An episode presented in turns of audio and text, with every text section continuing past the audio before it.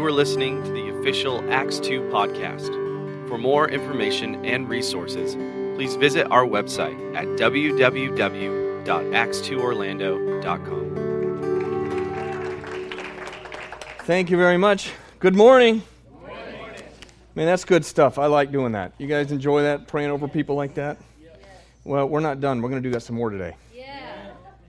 I really feel like it would be a good thing for us to do that, just to encourage each other. I think we've turned church, Western Church, into something that it really shouldn't be, where we've made it all about the message. Um, when really it's about the interaction. It's about God showing up and encountering people. And the older I get and the more I walk with the Lord, the more I realize there's only one thing I want in life. It's for me, myself and others to encounter God. Yes. That's it. How many want to encounter God? Yes. Yeah, hold your hands out like this. Yeah, yeah, just right there. Just clear your mind of all the junk, all the stuff that's just whirling around in there, and just say, God, I want to encounter you. I want to touch you. I want to look you in the face. Kiss me with the kisses of your mouth. It's all encounter. Man, you feel that? Doesn't that feel good? Jesus, He loves you so much. Thank you, Father. Thank you, Father. Yeah. It's like when we turn our attention to Him, it's like He just lights up. Like He's been waiting and just saying, Yeah, that's all I've been looking for. Just look at me. Yeah. It's so good. Somebody, something, I feel something going on in somebody's ears right now. Is there any like pain going on in anybody's ears? It just kept resonating. Is anything going on in anybody's ears right now? Any kind of pain or hearing loss? Ringing in the ears? Okay, good. Anybody else? What's that? It's popping in your ears. Yeah, good. Thank you, Amy. she knew what to do. She knew exactly what to do. I hope everybody took note of that. Everybody, just extend your hands that way right there and just pray right now for absolute, complete release. No more popping, no more ringing, all of that stuff. That's right. Give them, give them the Holy Ghost whack right there. Put your hand on them. Just bless them. Yes, yes, God. Thank you for healing. Thank you. Thank you, Lord God, for healing. Thank you, Lord God, for healing. Everybody say in Jesus' name? in Jesus' name, amen. Amen. okay. All right, take your Bibles out. If you haven't already, turn to Psalm 95. We're a blessed people, aren't we? Yes. Well, half, half of you in here believe that. We're a blessed people, aren't we? Yes. We're privileged people. We get to carry the kingdom of God inside of us. Yes. The presence of Jesus himself. Aren't you thankful for that? That he's not out there and we're striving to try to get to him, but that he makes his home inside of us? Oh, yeah, Emmanuel, God with us. It's God in us. Christ in you, the hope of glory. Say that with me. Christ in you, the hope of glory. Now make it personal. Christ in me, the hope of glory. Yeah. How many want to see glory? Yes. How many want to be a glorious people? Yes. It's not about striving, about trying to get to it, about working our way up into heavenly realms. You're already there. Yes. Hello? You're already there. You're seated with Him in heavenly places. It's not a positional truth, it's an actual reality. It's not a positional truth, it's an actual reality. We are so blessed. We're so privileged. No other religion can claim that God, Creator, comes down inside of us, humbles himself to become a man, and then takes all of humanity into Him and says, Guess what? We get to be unified together. I think when Jesus prayed John 17, it actually happened. Yeah, maybe you should go take a look at it. I pray that I that they would be in me like I am in you and us in each other. Oh, come on, that's good stuff right there. I don't think that's waiting to be fulfilled. It's happened. It's happened. We get all this stuff. We're such a privileged people. I think it's a good idea that we stay in thanksgiving and gratitude with the privileges that we've been given too. I want to talk this morning about, I titled this The Familiar Enemy. The Familiar Enemy. Because if we don't stay in gratitude for what God has given to us, what God has done for us, even the miracles, the signs, the wonders that we've seen. Has anybody seen miracles or signs in their life? Any time in their life? Let me see your hand. You've seen something that you can say that was God showing up. Hold your hand up. I really want to see. All right, the majority of the people in here have that. That's something to hold on to. That's something to be thankful for. When we lose our gratitude over that, we become proud and judgmental. We do. We become proud and judgmental. Again, I call this the familiar enemy. It's not the enemy of Satan going around and trying to get us, even though he does that. But I don't know about you. I, I'm starting to discover that sometimes it's not the enemy coming in and tripping me up. I can do it by myself really well. And I'm discovering personally, it's when I start getting very familiar with the miraculous and getting very familiar with God. Now, don't misunderstand me here. God wants intimacy with us. It's like a child and a father playing together. He wants that intimacy. So when I say familiar, I'm not talking about we get too close to God. I'm not saying that at all. I'm talking about you get so familiar with Him that you don't even acknowledge Him anymore. You get so familiar that it becomes so normal you don't even acknowledge it anymore. When you come in the room in here, I didn't see anybody inspect the chairs to see if they were going to hold them. They just sat down in them. Why? Because you're familiar with the chair. You know it's a chair, you're just going to sit down and hold it. I don't ever want to have that approach with Heavenly Father. I don't want to be that familiar that I just forget about who He is and what He does. I want to keep it in front of me all the time. I'm not really good at this, I'm getting better. But I really do believe the reason why I can get judgmental, the reason why I can get passive, filled with apathy, apathy, I can get proud is simply because I forget about the things that God has done. I forget about it. So I want to talk about that this morning based on what we see here in Psalm 95. It's, a, it's called a call to worship. I don't know how your Bibles are written. Mine has in the heading a call to worship and obedience. And how many of you know obedience is not an outward working in, it's an inward working out? Does that make sense? Obedience is not something you just try to whip it up and decide you're going to do. True obedience happens from the inside out. It happens with the condition of the heart first. That's why Jesus came on the scene and he said to those who were trying to perform on the outside, He said, I'm not interested in that. I'm more interested in the heart. Out of the abundance of the heart, the mouth speaks, right? Obedience is not something that we just go, okay, I got to be a better person and then go try to do it. No, fall in love with Jesus, remind yourself of what he's already done in your life, and obedience will flow from that. It's called the obedience of faith, not the obedience of works. It's the obedience of faith. I know our enemy is the devil. How many know that? In case you didn't know. Hello, the enemy is your devil, or the devil is your enemy. Our biggest enemy is the devil, but sometimes he's not even in the picture. Sometimes he's not even in the picture. I talked about this a couple of weeks ago when I was talking about mind games. And sometimes he's not even in the picture. He'll just deposit something into my thoughts and then take off and go mess with somebody else because he knows if I entertain the thought, I can tailspin and crash all on my own. He doesn't even need to be there. But I'm discovering it doesn't even have to do all the time with my thoughts. When I get into a place of being unthankful, where there's no gratitude in my heart anymore, when I start feeling places of entitlement, when I start feeling like I've gotten a hold of something in the scripture and I know something, those are very dangerous places to be. Entitlement, lack of gratitude, and unrenewed thinking. Three things I've identified so far not being thankful, entitlement, and unrenewed thinking. Those are very dangerous places to live. And as I grow in the Lord, I find that this is something I actually like. The more I understand and, and, get the revelation of who Jesus is and Christ in you, the hope of glory, the less I think about the devil. Hello? Come on, this will do our charismatic church some good here. We spend a lot of time looking for the devil. We do. We spend a lot of time looking for the devil. Something happens that may be outside of our grid of understanding. What's one of the first things we do? Start looking for the devil. Come on, are you with me? You understand what I'm talking about? Has anybody been somewhere where you've experienced something supernatural and your mind immediately starts going to, oh, that doesn't, I don't know, that's uncomfortable. I wonder if Satan's in that right there. Listen, if there were a contest on weird, between God and Satan, God would win hands down. Seriously. You look at all the miraculous things that happened in Scripture. God wins, hands down. Hands down. All Satan can do is mimic. He's not a creator, he's a created being. He can't create anything. All he can do is mimic. I'm just saying, I, I, I, know, I read a lot of books.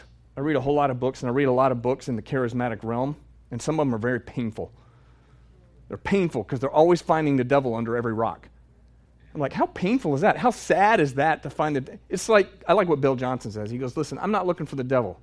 I've got my sight set on God, but if he gets in my crosshairs, I'm pulling the trigger. I'll pull the trigger, but I'm not out hunting him. I'm looking for what God is doing. I'm looking for something greater. I've experienced, I've tasted, and I've seen, but there's got to be something greater. Is anybody with me? How many of you in here have a desire for something more? I do. I have a desire for something more, even though I've tasted and seen some pretty miraculous stuff. I was sitting with someone this week that was asking me specifically, asking me about stories in my past and in my history. Tell me about that. Tell me what happened. Tell me, tell me when you saw God show up. What did it? What changed? And I was telling them a, a couple of instances in my life where there were some pretty miraculous things happening, where people were getting healed, like with ease. Have you ever been around it where it's just people get healed with ease? That kind of like the atmosphere of the Lord? I was specifically talking about something that happened with us back in 08 and how stage four cancer was getting healed. People with crushed feet, seeing them get healed right there in the room. People who, a guy specifically, fell off a ladder, crushed his foot, couldn't walk.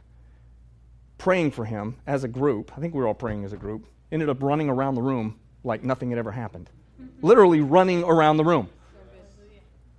I look at that kind of stuff and I'm like, God, this is so good. Doesn't that excite you to hear about stuff like that?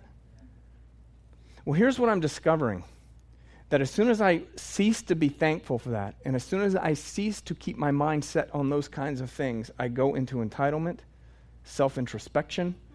fear, doubt, complaining because I could become too familiar with it. It's like, yeah, I know, I know. I know what happened. I know what happened over there. I hope you guys are tracking with me here. I know. I, I remember. Yeah, that was God. I know that's pretty awesome. He does things like that. Here in Psalm 95, the writer is saying to everyone reading this, whoever's reading this, which would include you and I right now, he's recalling what happened with the people of Israel when they came out of Egypt. And it says this in verse Psalm 95 beginning in verse 8. It says, Today, if you will hear my voice, do not harden your hearts as in the rebellion, as in the day of trial in the wilderness. When your fathers tested me, they tried me, though they saw my work. For 40 years I was grieved with that generation, and I said, It is a people who go astray in their hearts, and they do not know my ways. So I swore on my wrath, they will not enter my rest. Hebrews chapter 3 refers to this. When he's speaking to Hebrews, everybody, if you've been here long enough, what is it about Hebrews? Hebrews was written to the Hebrews to tell the Hebrews to stop living like Hebrews. These Hebrews was written for that sole purpose. It was written to the Jewish people who had tasted of the things of God, but who kept going back into law systems. That's why the entire three, first three into four chapters, that thing, he's dealing with sacrificial setup, the person of Jesus. He starts by even saying Jesus is the express representation of God Himself. So, all of you who love God, all you Jewish people who love God, understand that Jesus is the express representation of Him. And all through the book of Hebrews, it describes, shows how He is the fulfillment of all the things. Everything else was a type and a shadow. He is the f- fulfillment of it. In Hebrews chapter 3, it says this. Same passage of Scripture. I'm going to read out of the message translation says, Today, please listen. Don't turn a deaf ear as in the bitter uprising. Isn't that interesting? God refers to the 40 years in the wilderness as the rebellion and the bitter uprising. Now, think about this in context for a moment. The 40 years in the wilderness, what were they seeing? Day after day after day, miracles. Don't have food? Boom, manna. Need more food? You want meat? Boom, quail. You need water? Bam, strike the rock. Water comes out. Miracle after miracle. And on top of all that, God says, I'm going to guide you with a cloud by day and a pillar of fire by night. Now, think about this. You're out in the wilderness, your clothes aren't wearing out. They aren't. The word says that. Their clothes never wore out. They're not wearing it. Their clothes aren't wearing out. They're intense. They're moving with this cloud. Sometimes the cloud would stay in a place for a long time, and then it would up and move. And here's the people the whole time. Oh, God, we're eating manna again?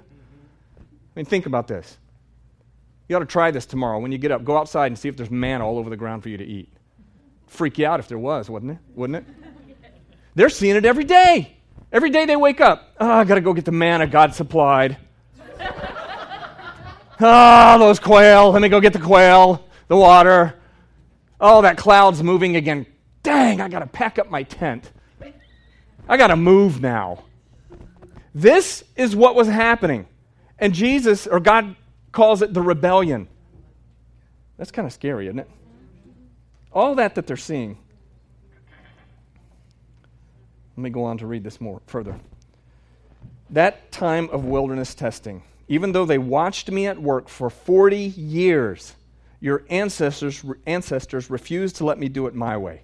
Over and over, they tried my patience, and I was provoked. Oh, so provoked. I said, they'll never keep their minds on God. What I just read, it said, their hearts. The problem is in their hearts. They refused to walk down my road. Exasperated, I vowed, they'll never get to where they're going. They'll never be able to sit down and rest. Isn't it something about the striving of man that keeps us from recognizing the miraculous happening around us and the satisfaction that we have in Him? Now, I see this from where we are in history right now, looking backwards, like I know everything and I don't. But think about this for a moment. Here they are in the wilderness, 40 years, wandering around. Everything is provided for them. Everything is provided for them. And all they do is complain and whine. You should have left us, left us in Egypt. Would have been better if we died there than died out here in the wilderness. Forgetting that their clothes aren't wearing out, that there's ultimate provision for them wherever they go. And he says to them, You'll never enter my rest. You're never going to get where you're going like that. Church, might I suggest that when we become too familiar with the things of God, the things that should change our minds about Him and about us and about people around us, when we become so familiar with that kind of stuff that God is just simply saying, Stop it. Stop your striving. You can't find the ultimate thing that you want. When I asked you earlier how many want more, nearly everybody said, Yeah, I want more. Well, do you think God's holding it back? Do you think God is sitting there going, Nope, nope. You want more? Nope. How many parents do we have in here?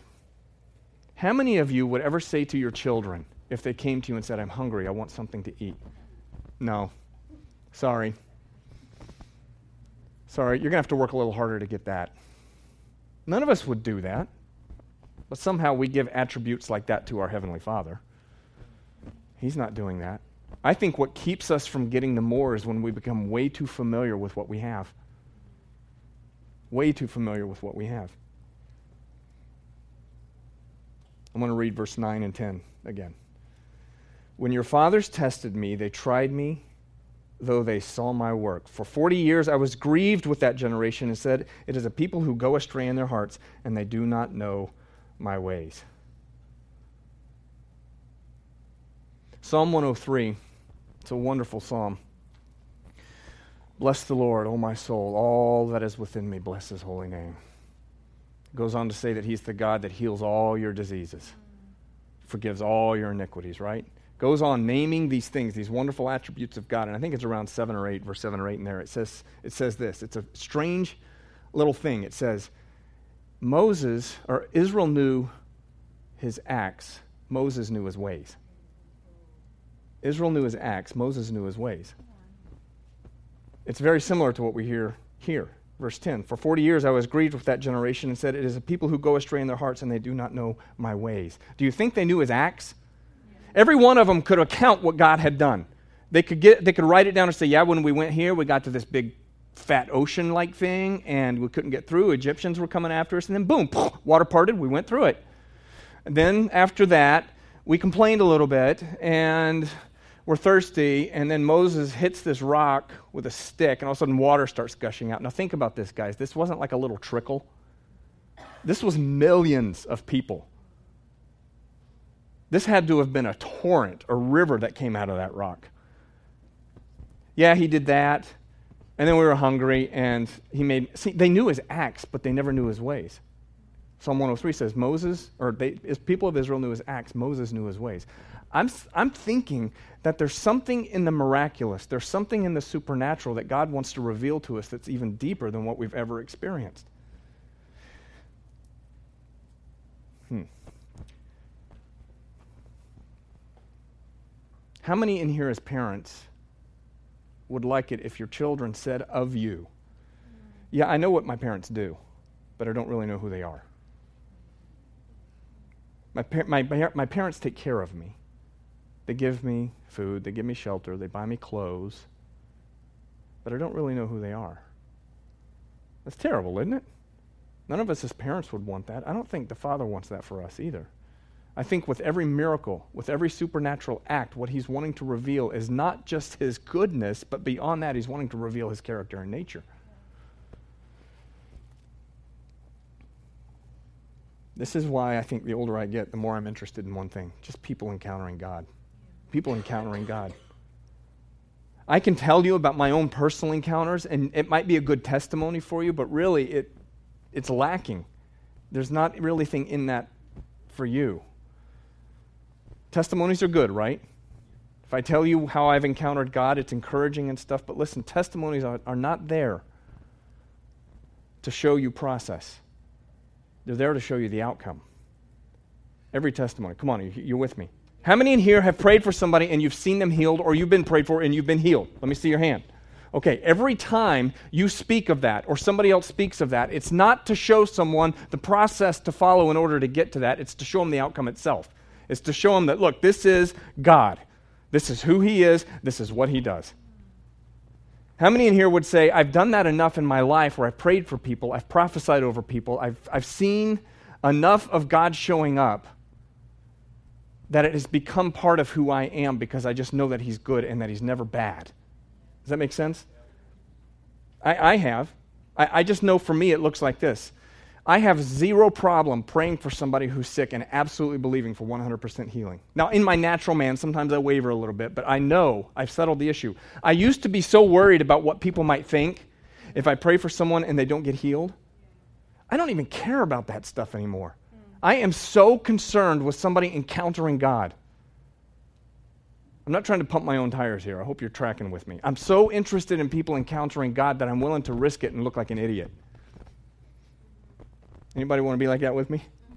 I know our students do because we have them do it all the time.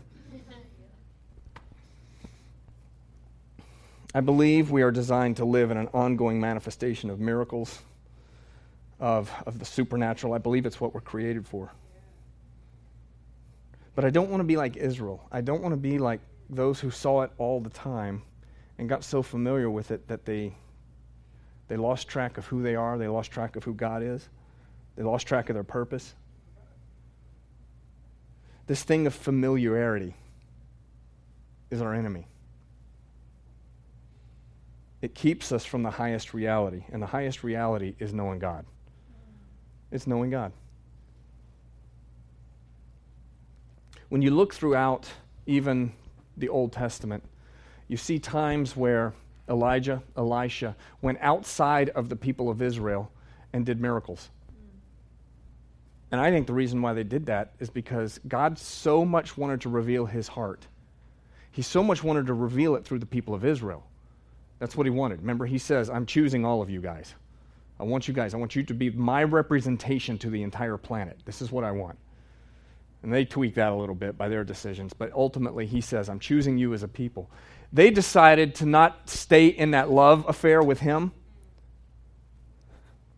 Oh, I just thought of something. This whole thing is a love affair, right? With Jesus? It is. In Song of Solomon, have you heard that passage that says, Don't, don't awaken love before it's time? And how many times have we used that for our teenage kids and say, Don't awaken love before it's time? Did you know that's not what it's talking about? It's not.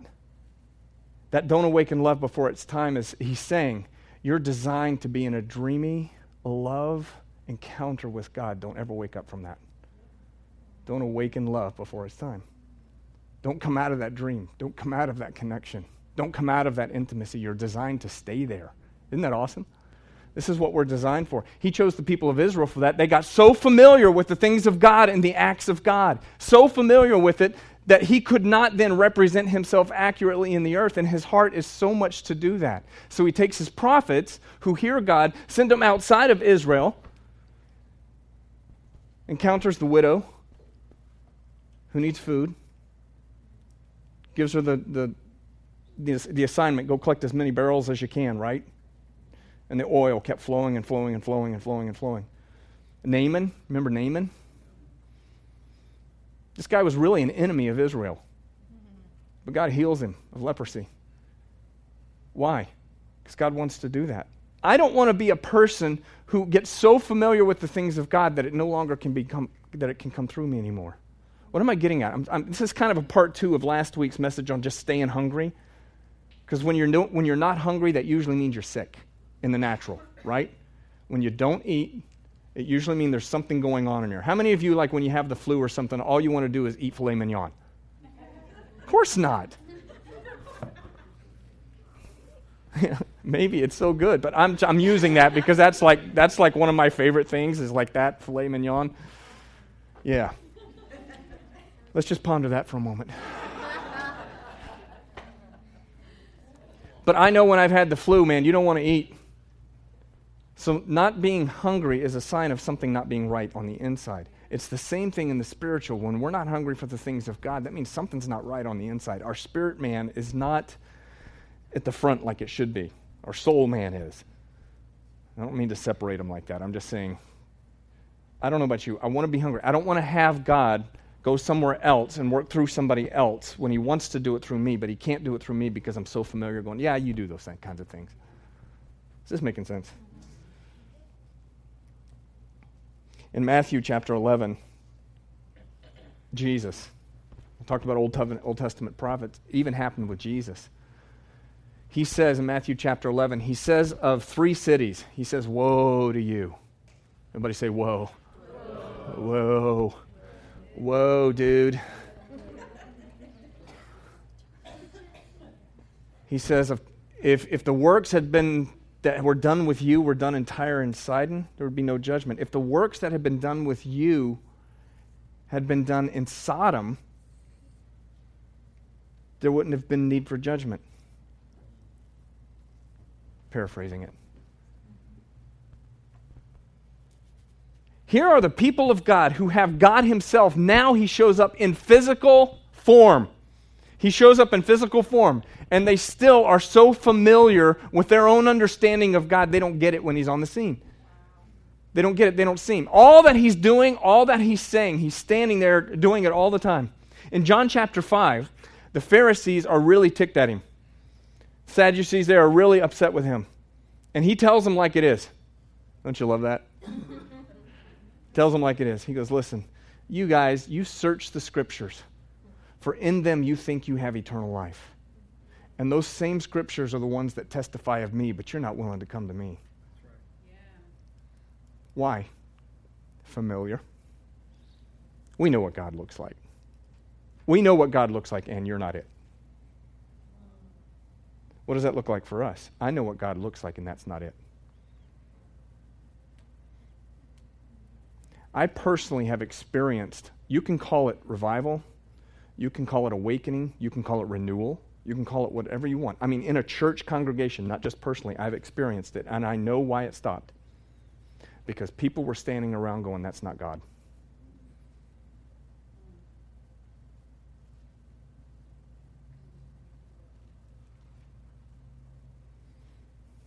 I think I mentioned this last week that manna literally means what is it? And God feeds you with that, and it satisfies you, but yet we still tend to look at it and go, What is it? What is it? So God shows up. God wants to bring revival. God wants to bring renewal. And people are getting fed. People are getting satisfied more than they ever have. And then somebody's going to stand there and go, What is that? Does it make sense? I don't want to be like that. I don't want to be like that. I know anytime I've encountered God, anytime I've experienced God, listen, it always blows up your theological grid. Always does. Why do you think the people there The religious leaders who had, by the way, take Genesis, Exodus, Leviticus, Numbers, and Deuteronomy. Okay? Take those books right there, the first five books of the Bible, and just realize that the Pharisees had that memorized. They knew it. You ever seen pictures of Jewish schools where they're memorizing scripture and they're sitting there rocking back and forth doing that? Why are they doing it? They're memorizing scripture. They have this down, man. It's not like they didn't know the scripture up here, they knew it. But Jesus comes on the scene, John 5, and he says, You search those things. You search those things, thinking that there you have eternal life. And those things are the ones that testify of me, but you don't want me when I show up on the scene. Why? It's outside my grid. You're so familiar with God that you don't recognize it when it shows up. Hmm.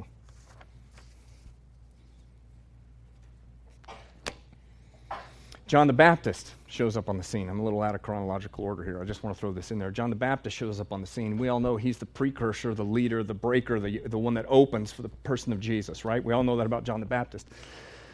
He comes on the scene and starts to tell them all about Jesus, preparing the way. They don't want to have anything to do with him either. Oh, who's that weirdo? Wears strange clothes and he eats weird food. He doesn't look anything like us. How can that possibly be? He brings the message of repentance. And what does repentance mean, church? Yeah. They don't want to see it. They don't want to see it any different. Jesus follows right after them.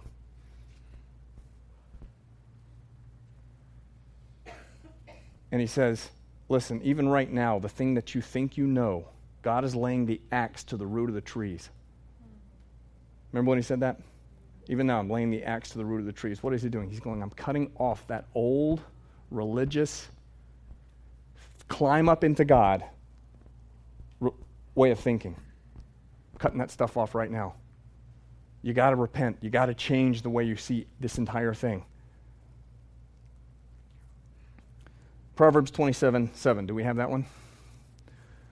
A satisfied soul loathes the honeycomb, but to a hungry soul, every bitter thing is sweet. I'm not making it up. It's right there, church. A satisfied soul loathes the honeycomb. Now, I don't know if you're a big fan of honey and honeycomb and all that kind of stuff, but you get the point here. It's sweet, it's good, it's desirable. This was their sugar before we processed it. okay? this is this is putting sugar in your coffee kind of thing, but you know, before. This is sweet, this is good, this is candy, this is dessert. And it says, a satisfied soul loathes the honeycomb. Come on, are you feeling this this morning? A satisfied soul loathes the very thing that is so good. Why? Because it's familiar. I know it. I'm full already. I don't need anything.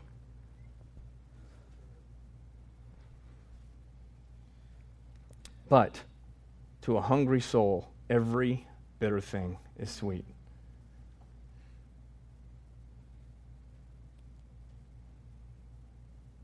I don't know how to bring people to a place where everything changes. I don't know. I've said before in here, I'm a, I'm a pastor, I'm not your master. As a matter of fact, even pastorally, Psalm 23, it's one of the best pastoral psalms there is, right? It even says there, He leads me by still waters, makes me lie down in green pastures. I can't, I can't even feed you. That is not my job, even, to feed you. I can take you to a place where you can eat yourself, but it's not my job to feed you. It's, that's a personal responsibility that all of us have to be able to desire something and go after it and get it. Does that make sense? How many have ever heard things like this? Oh, yeah, I wasn't getting fed at that church. I have people say that to me. I wasn't getting fed there. Man, do you know how to lift a fork? Seriously, I mean, do you go to church and go, ah? No food. Do you know how to lift a fork? Do you know how to pick one of these things up? Do you know how to look inside of it?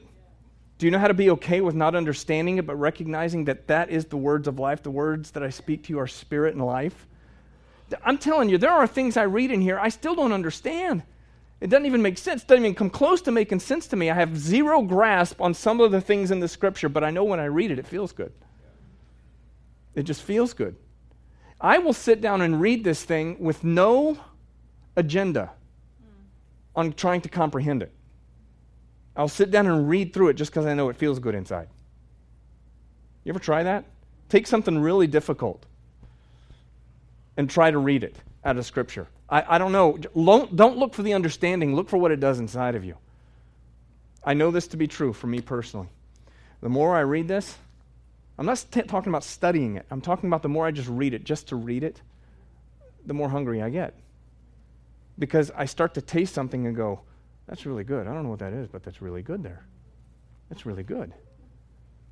I like that. And it's it, for people like me, it's a dangerous thing because I'm a pastor, right? I study. I read in order to preach the word. This is what I'm called to do. It's a thing that God's put on me and others to do, but there's a real inherent danger in it, too. Uh, let's see if I can be very more direct with this. Don't prostitute me.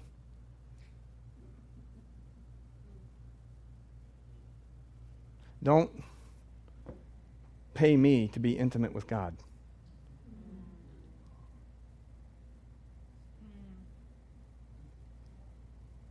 Go after yourself. I can't make you get hungry. I can't. I wish I knew how to do that. I, I, really do. I wish I knew how to make people get hungry, but there's no way to do it. What I do know is through experience with God, and it's just a limited experience in some respects.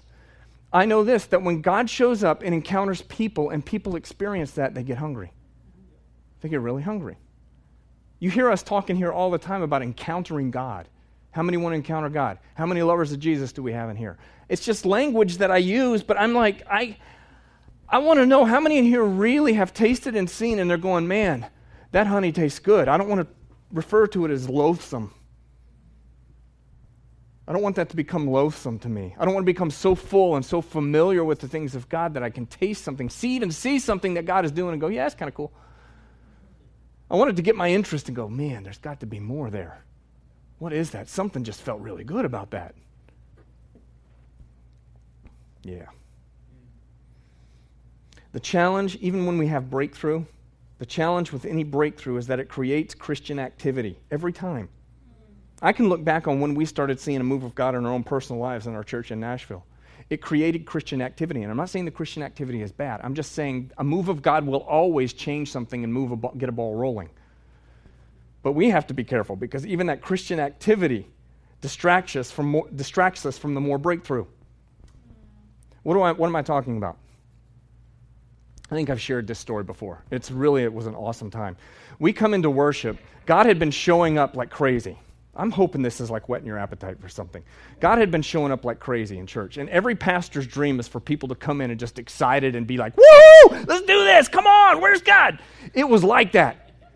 It was like that. I could come in and be like, ah, there's no working, no striving here. I can come in here and people come in the door going, what's going to happen? What's going to happen in here. I know every time I come in here, something happens and God moves. It was that kind of atmosphere that was going. Does that sound exciting to you guys?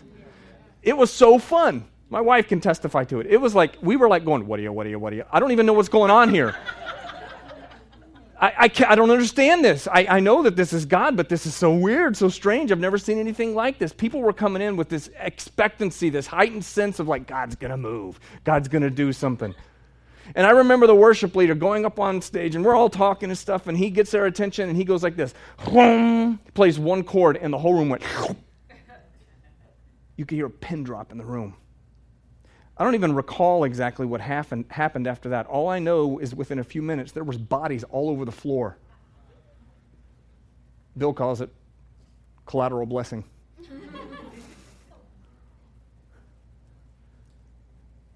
Bodies all over the floor. I mean, people's heads on other people's butts laying there like this, like. I remember my wife looking up at one point. She's on the floor. She looks over, another person's on the floor, and she's like, "Hi, who are you? I've never seen you before. Hi, it's our first time here. We're, you know." Seriously, like first time visitors on the floor, like, just out, you know. You could feel the presence of God. It was so tangible, so weighty, so heavy, but not in a sense of like morbid it was this joyous, wonderful, expectant kind of, oh, God, what are you doing? I really enjoyed that because I like awkward. I think I think I like really love awkward. I, I just I like awkward silence. Does anybody like that kind of stuff, or am I just weird? no, you don't, nobody likes. It's funny. Even it's funny to sit in a conversation. I, I like this. I'll sit in a conversation with two, three, four, five people and just kind of observe. And you have that what they call the seven-minute lull, or about every seven minutes on average that goes down to where nobody's talking, and then somebody's just somebody has to do it because they can't stand it oh, you know what? La la la la la about this. And they start talking and they break it. I'm like, this awkwardness is really cool. Well, it was that kind of awkwardness that was happening in the church. Really strange kind of awkward. Like, I think I remember standing up on the platform one point going, I don't know what to do here. I don't know what to do here. I don't know what to do. I don't know what to do. Is that real edifying for you guys to hear me say that? What if I were to come up here every week and just stand here and go, guys, I don't know what to do? I don't know what to do.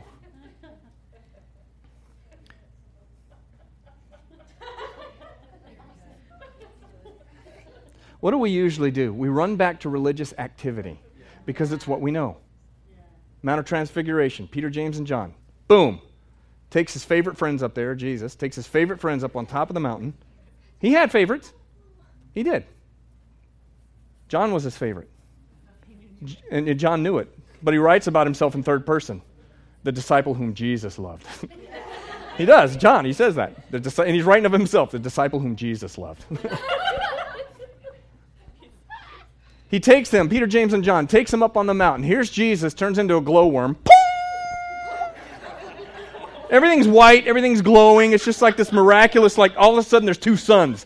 this crazy thing happening. And then all of a sudden, what does Peter do? Let's build tabernacles.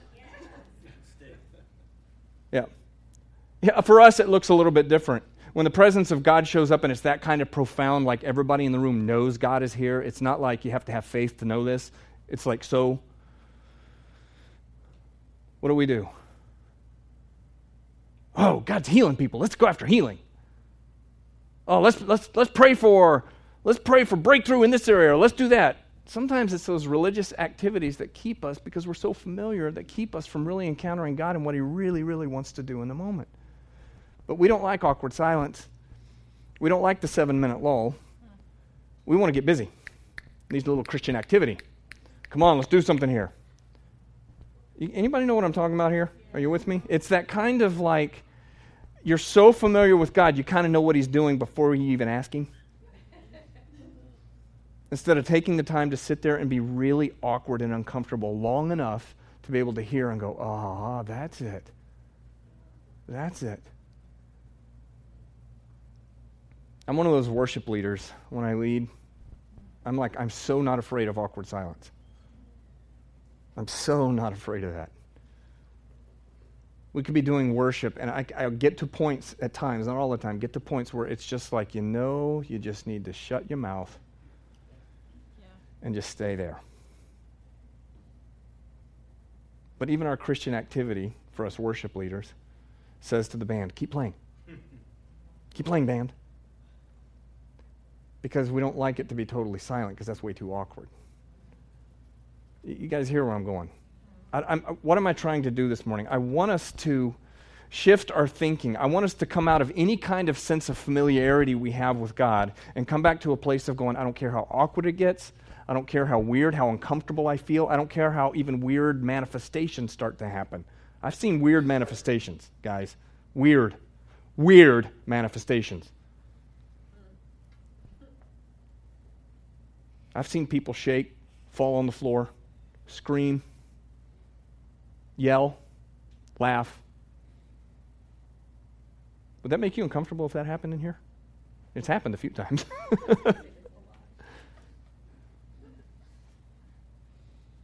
in my old days, let me just put this into context. In my old days, before I really had that kind of encounter with God that blew up my box, in the old days, I would have been, as a pastor, very restrictive on trying to control and keep everything. Because after all, the word says, 1 Corinthians 14, I know it. God is the God of order. He does everything decently and in order. I think I had the decency and in order badge. I was the designated God given official for decency and order.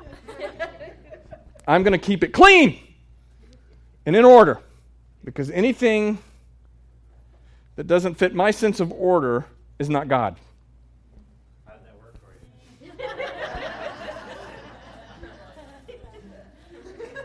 you? Well, some of you know. I'm just, I don't know. I don't want to become so familiar. I don't want to get my, I don't want my head to be in a place where I'm like, I know what God does. I know what He does. I know how He works. I know He puts out manna every morning. Bam, bam, bam. Gives us quail, gives us water, does all this stuff. This is what, I don't want to become so familiar with that. I want my heart to remain in a place of gratitude. What does that practically look like for us? I've been giving you homework lately. Mm-hmm. You want some more homework? Go home and write down what you're thankful for when it comes to places in your life where God has showed up, either in your life or people around you that you love, write down what you're thankful for. God, I'm thankful. I'm thankful. A little over a year and a half ago, my wife and I went out to Bethel in California. And we went out there for some training, but we decided to do their healing rooms and just to experience it more than anything. But how many in here would say, man, I got something wrong in my body? It may not be major, but I got something wrong in my body right now, okay? I do. There's always something. I've always got a pretty consistent back pain right there in my lower hip. I've got something that's just pretty consistent. Everybody's got something. I go into that thing, and you could feel the expectancy. It was just, you know, you start by going into a place where you fill out a form, actually writing down your name and your information and what's wrong with you. And the reason why they want that is so they can collect it because they know people are going to get healed and they want the testimony written down. So we go in there and we're waiting, we're waiting, and they call you in in these stages in groups. And our group finally got called. The first place we went to was a hallway. They had chairs set up in this really wide hallway, and we all sat down and we're waiting. But they're not looking at it like, oh, well, the ultimate healing is going to happen in this special location in this one room. They start giving testimonies right there of people who have been healed. And you can feel it starting to build. Everybody's just sitting there. And I think even in the hallway, somebody says, Oh, wait, somebody got a word of knowledge and said, Hey, I think this right here, and somebody's going to get healed. And people were standing up in the hallway and getting prayed for right there. We go from that into another room, which was set up much like this one, where somebody comes up there and explains to you what they're going to do in the healing room and explains healing in general and just gives you the basics and says, God doesn't give sickness, God doesn't give disease. That would be a very maniacal father. Why do we tell? Why do we make things up like that? It doesn't make any sense to me. Why does God allow those things to happen? We have an adversary, you know. God isn't the cause of everything bad in the earth. You know, He does things. The Satan does things. God is good. So they start to explain it. And even in the room, they start praying for people. Now, I had some bad pain in my feet. My arches had been hurting for a long, long, long, long time. I had put special things in my shoes to try to help the pain and stuff. And I also had this, like a sty on my eye. I could feel it whenever I turned my eye and my eyelid. And I'm standing there, and I don't even remember asking for it. All of a sudden, the pain in my feet went away, and that thing in my eye quit. It went away. Just standing in the room right there. Nobody was praying for me. Yeah, come on. I got one. I'm going to talk to you for a while, Trish. All of a sudden, it went away, and I'm just, and then they wanted to move us into another room, and I'm going, oh, I'm staying right here. this felt too good. All of a sudden, you know that pain has never come back in my feet, and that thing, my eye has never come back ever since then. We finally go into another room, which was the main room. They had a bunch of artists in the center of this big room, all facing each other and doing paintings. They had dancers, they had worship going on. It was just this wonderful, glorious atmosphere. But even that wasn't the healing room yet. All they're doing is soaking you in this expectation. They finally take you into the healing room part where you sit down and you're waiting for someone in uh, a whole big area up there. They're praying for people just to come grab you and take you up there and pray for you. Now, at this point, I'm sitting there and I'm waiting, and these two young boys, like 16, 17 years old, come up and grab me. And I was just enamored at the fact that there's these two young teenage boys that are giving their Saturday to come in here and pray for people. I was blown away by that. And I get up there with them. And I said, This is what was wrong, but there's nothing wrong with me now. It's not hurting anymore. It's gone. It got healed back in there. So they just agreed with me. We wrote the things down. It was so wonderful, so beautiful. I've heard other testimonies about that same healing room. One in particular was someone who came in with brain cancer. Goes into that healing room. You, you guys like this stuff? Yes. Isn't this exciting? What am I trying to do? I'm trying to whet your appetite for something. I'm trying to get us out of the familiarity thing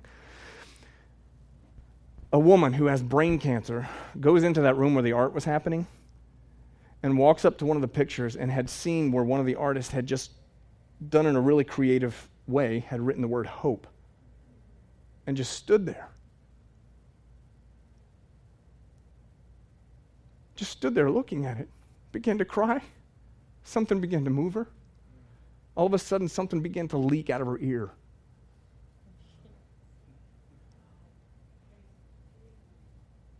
She leaves there, goes to her doctor, and brain cancer's gone. Yes.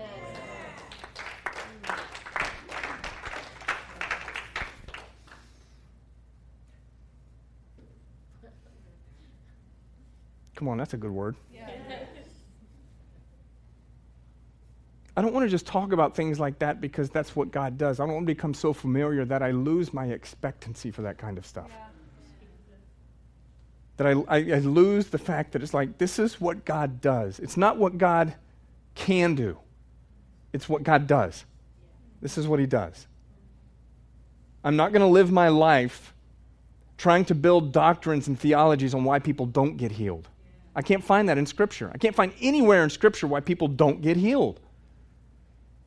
I can glean from it and recognize that it's the ones who really don't see Jesus for who he is or whatever, but I, I, can't do that. I can't build theologies on why people don't get healed and why people don't get saved. All I know is I have a direct command from my Savior heal the sick, raise the dead, cast out demons, make disciples. And there's no qualifiers there.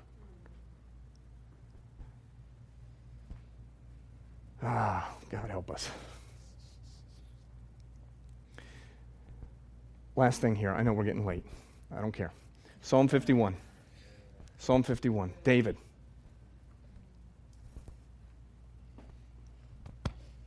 Oh, gosh. He writes this psalm right after Nathan the prophet comes to him and says, You bad, bad boy. You killed a man. You took his wife. Bathsheba, you know the story. David sits down and he writes that. Psalm 51, he writes, he says, God, restore to me the joy of my salvation.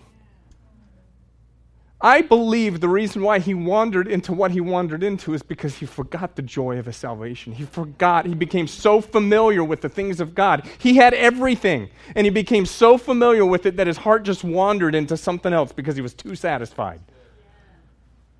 Restore to me the joy of my salvation. You want some homework? Do that.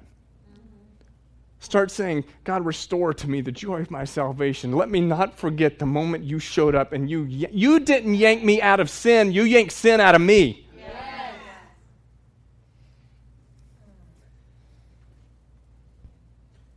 Oh, God, restore to me. Everybody stand up here. Come on, hold your hands out here. I'm going to pray for you.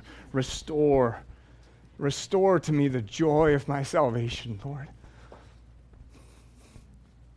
Coming up, if we're being honest, we know what it feels like to wander. We know what it feels like to get so familiar with stuff.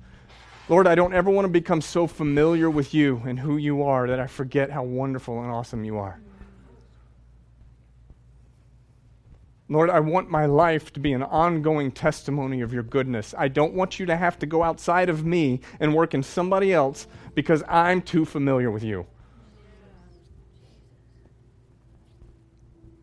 Yes, God. Just right now, let Holy Spirit speak to you, okay? We're going to just be silent. Let Holy Spirit speak to you specifically about places you become familiar. Not in a condemning way.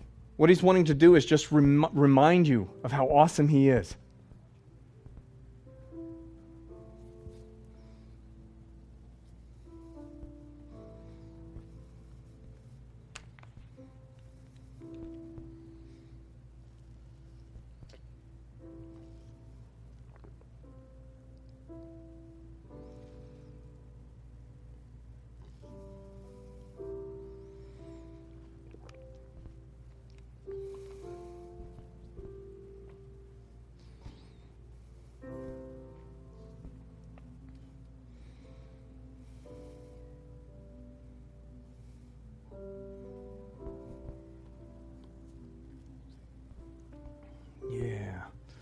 Just put your hand on the person next to you.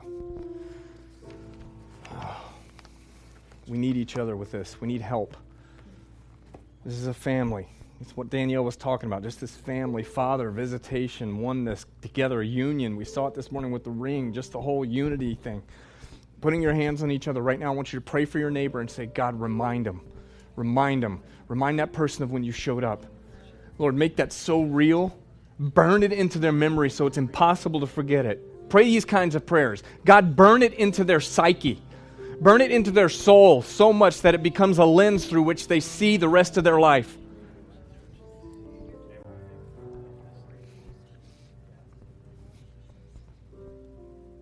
Come on, pray for them. Pray out loud. God, get them. If you don't know what else to pray, just pray that. God, get them. Get them. Get them good. Get them. God, get them. Whack them. Whack them with goodness, with kindness. Lord, show them. Open their eyes to see the angels that follow them around, those two angels that are called mercy and goodness that follow me all the days of my life.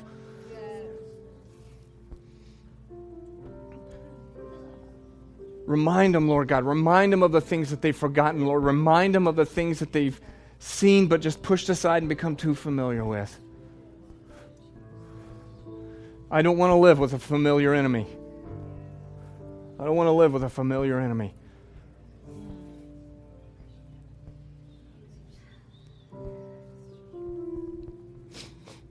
Mm, thank you, Jesus. Thank you, Lord. All right, how many are with me? How many want to stay hungry? How many want to have that kind of perspective in life where everything you see is a potential place for God to show up? All right. If you're clapping in agreement, let me just warn you. The minute you walk out that door, you're going to find it and you'll have a choice to make.